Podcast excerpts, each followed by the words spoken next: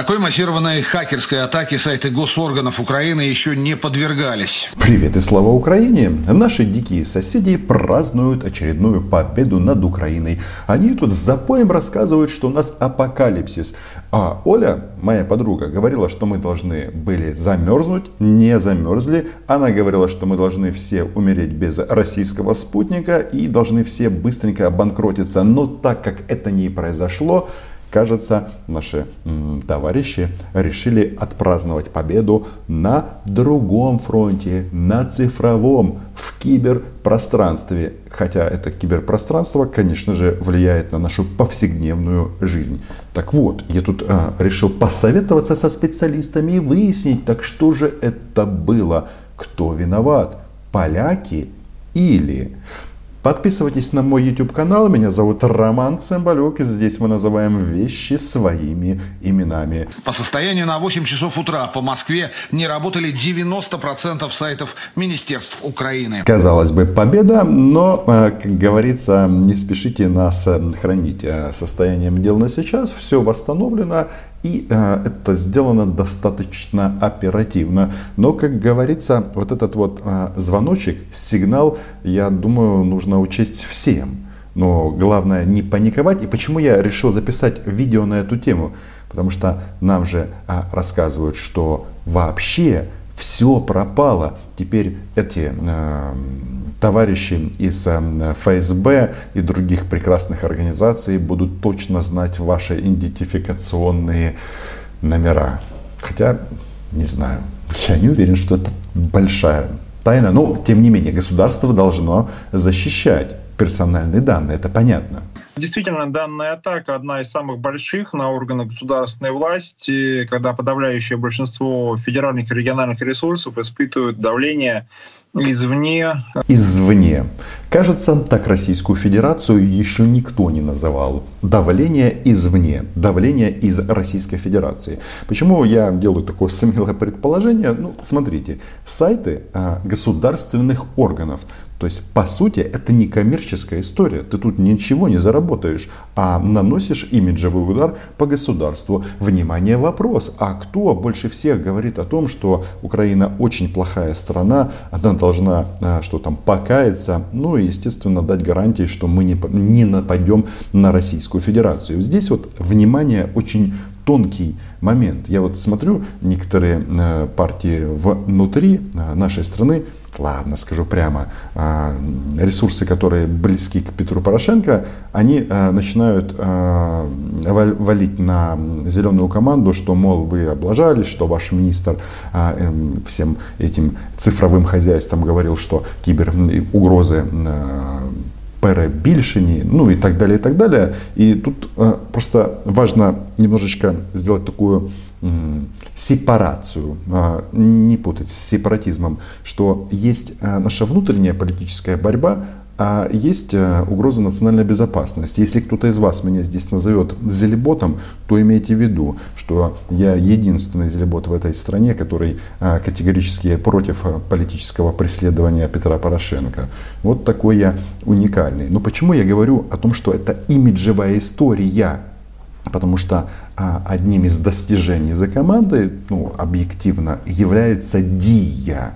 Когда ты а, маешь державу в смартфоне. Я а, за последние, ну сколько, месяца полтора а, вполне попробовал все прелести этого приложения, потому что там у тебя есть все. Вот страховки на автомобиль, а, прав, а, ну и так далее, и так далее. Ну и, конечно, ковид-сертификаты. Это а, большое достижение. Такого у нас не было. И я думаю, что вы со мной согласитесь, что это очень-очень круто. И здесь, еще раз, это атака на государство. Не верите? Сейчас будем разбираться. Э, по тем уязвимостей, которые смогли найти хакеры и воспользоваться этим. Очень сложно определить э, национальность, э, локализацию людей, которые занимаются подобной деятельностью. Так, еще раз, эта атака была с 13 на 14 января. Тоже мне подарок на Старый Новый год. И наши специалисты из госспецсвязи, ну и, конечно, вместе с СБУ, киберполицией, продолжают расследовать эту кибератаку. И э, что? Э, ну вот, собственно, то, что мне рассказали, я себе даже тут пометил, что готовилась эта штука э, 2-3 месяца, потому что ну, они действительно ввалили государственные сайты. И э, вот что специалисты отмечают, что атака именно имиджевая, что вот государство не в состоянии себя обеспечить, а не попытка а, ударить по экономике. Ведь сейчас же сколько примеров, когда какие-то хитрые ха- хакеры из Подмосковья условного выключают трубопроводы в Соединенных Штатах, в стране возникает дефицит топлива и так далее. То есть, а, как мне кажется, это попытка дискредитировать власть, которую власть в Украине с таким месседжем, что они защитить вас не могут. Потому что это ж может быть серьезнее. Одно дело, когда отрубили сайты, э, Дию там, или еще что-то, а другое дело, когда они вмешаются, например, в систему управления атомных электростанций или просто электростанций, или сам факт того, что в каком-то регионе Украины неожиданно вырубят свет – ну, какой результат? Кого у нас будут винить? Ну, конечно же, власть. Ну, а кто виноват, кстати, вполне возможно, что а, обоснованно. Потому что государство, конечно же, оно а, отвечает за стабильную работу критической инфраструктуры. А это как раз тот же, а, вот именно эта критическая инфраструктура. На части сайтов была удалена вся информация и поменены главные страницы. Там появился текст с угрозами. Так, ну это на российское телевидение, а, оно не может не соврать. Что мы слышим? Удалена вся информация, заходите на сайт ДИЮ, она работает, а, сайт МИДа, а, сайт нашего правительства, все это работает. То есть если бы она была удалена, то ее бы там не было. А это говорит о том, что они что делают? Разгоняют зраду и просто ждут, когда здесь будет апокалипсис, и мы все ах, покаемся за то, что мы украинцы, за то, что мы хотим жить в своей стране, за то, что нам истории Владимира Владимировича про один народ не очень-то близки. При попытке перейти на сайт Минагрополитики Украины на экране появлялось сообщение на трех языках – украинском, польском и русском. Украинский, польский и русский а, что-то не могу понять одного. А почему ребята не возмущаются в данном случае, а, что русские поместили на третье место? Ну как же это так? Это же дискриминация русскоязычных, русскоговорящих, а Путин обещал их защищать. Но нет, нет, нет, здесь почему-то они решили посмотреть на поляков. То есть, еще раз, вот очень важно, особенно что касается DIA, мне это объясняли специалисты, DIA, она не хранит в себе эти данные. Она является, ну, таким, что ли, а, буфером а, или передаточным звеном между вами и соответствующими а, кадастрами. Например, ну, кадастрами реестрами земельный, налоговый, а, и так далее. И, конечно, вот э, в части защиты этих данных, ну, тут нужно применить колоссальное, колоссальные усилия, потому что тут совсем э, другая история э, может произойти. Не имиджевые, а реально финансовые потери. Представляете, вот в электронном реестре вы являетесь собственником квартиры в Москве, Киеве. Чуть не оговорился. А потом раз, эта запись пропадает. А, и даже имея э, бумажный вариант, вы попробуйте потом это все восстановить и, и доказать. То есть это совсем, э, ну, то есть на самом-то деле это как раз э, коллапс государства. А нам такое не надо. Украинцы, все ваши личные данные были загружены в общую сеть. Все данные на компьютере уничтожаются, восстановить их невозможно. Вся информация о вас стала публичной. Бойтесь и ждите худшего. Это вам за ваше прошлое, настоящее и будущее. Они э, разгоняют зраду. Еще раз, апокалипсис, ваши данные слиты, хотя это не соответствует действительности. Где работает, ну и э, слава богу. Но, э, внимание, вопрос. А, такой вот яркий текст мы только что услышали. За наше прошлое нас хотят покарать, за наше будущее и настоящее. Такое впечатление, что этот текст писали эм, зрителей моего YouTube канала только из-за поребрика. За будущее карать, конечно, прекрасно. Может быть, это реакция на некоторый лозунг этого канала Украина была, ей буде. Видите, Украина буде, и за это они собрались нас карать. Так, э, что там россияне, где нашли э, виновных? Кто виноват? Конечно же, не россияне, но правильно, россиян же нет, в Крыму их нет, на Донбассе их нет. А Путин хочет мира всему миру или как? За Волынь, за ОУН УПА, за Галицию, за Полесье и за исторические земли. Исторические земли. Ребята, что-то вы некачественно работаете. Я вас вижу. Исторические земли. Этим вопросом а, последнее время, последние годы а, занимается и страдает только одно государство. Вы сейчас э, наверняка догадались, какое. Ну, в общем, пишите в комментариях, какое. Но подсказка вот она. Огромное количество российских земель, традиционных российских исторических территорий, а потом только решила выйти из состава этого союза. Ну, хотя бы тогда выходила с чем, с чем пришла –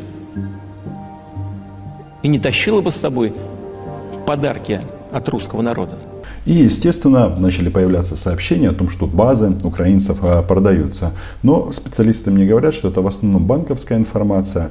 И это базы старые, которые а, были слиты в сети еще до 2019 года. В общем, э, если кто-то охотится за такой информацией, не тратьте э, деньги зря.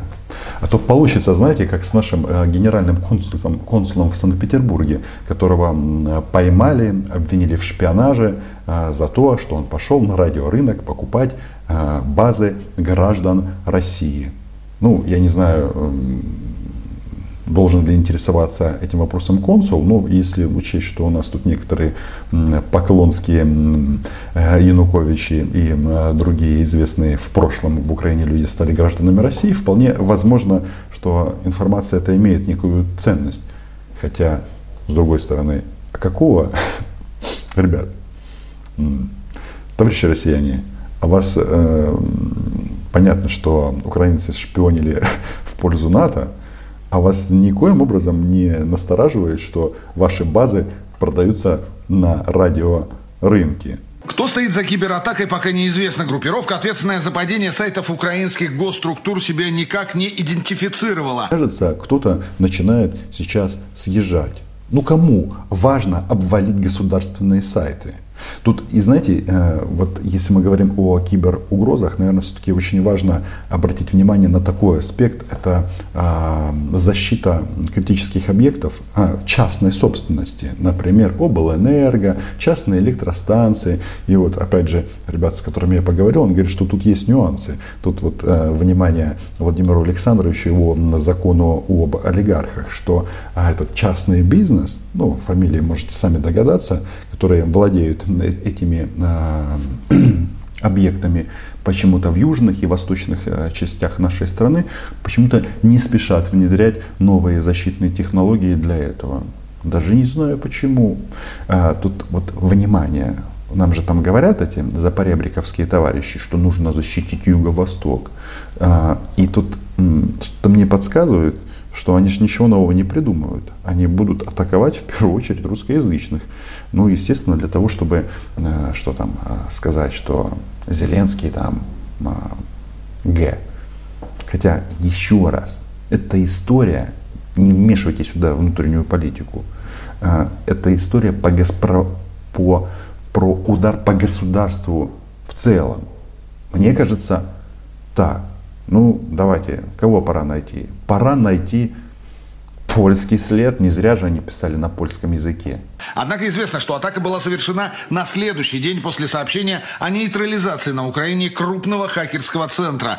Слава не только ЗСУ, но и СБУ. Ну что, ребята, раз они все это положили, вы не доработали. Так что нужно сисадминов а, беречь. А, а в данном случае, кстати, насколько я а, все-таки вот понял, а, вот эта атака, она привела к тому, что а, потери данных не было, и потери и распространение их за соответствующие базы. А, но сисадмины, наверное, имели бессонные ночи, и пришлось поработать, чтобы все это быстро восстановить. На сегодняшний день все же работает.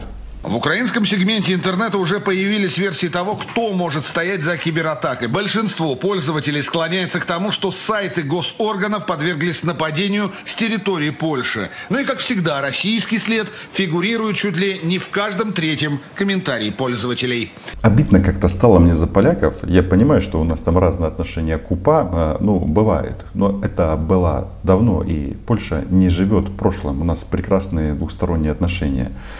А вот эм, попытка сделать вид, что россиян там не может быть, потому что не может быть, ну тогда надо было еще, не знаю, виновными назначить, назначить венгров, румын.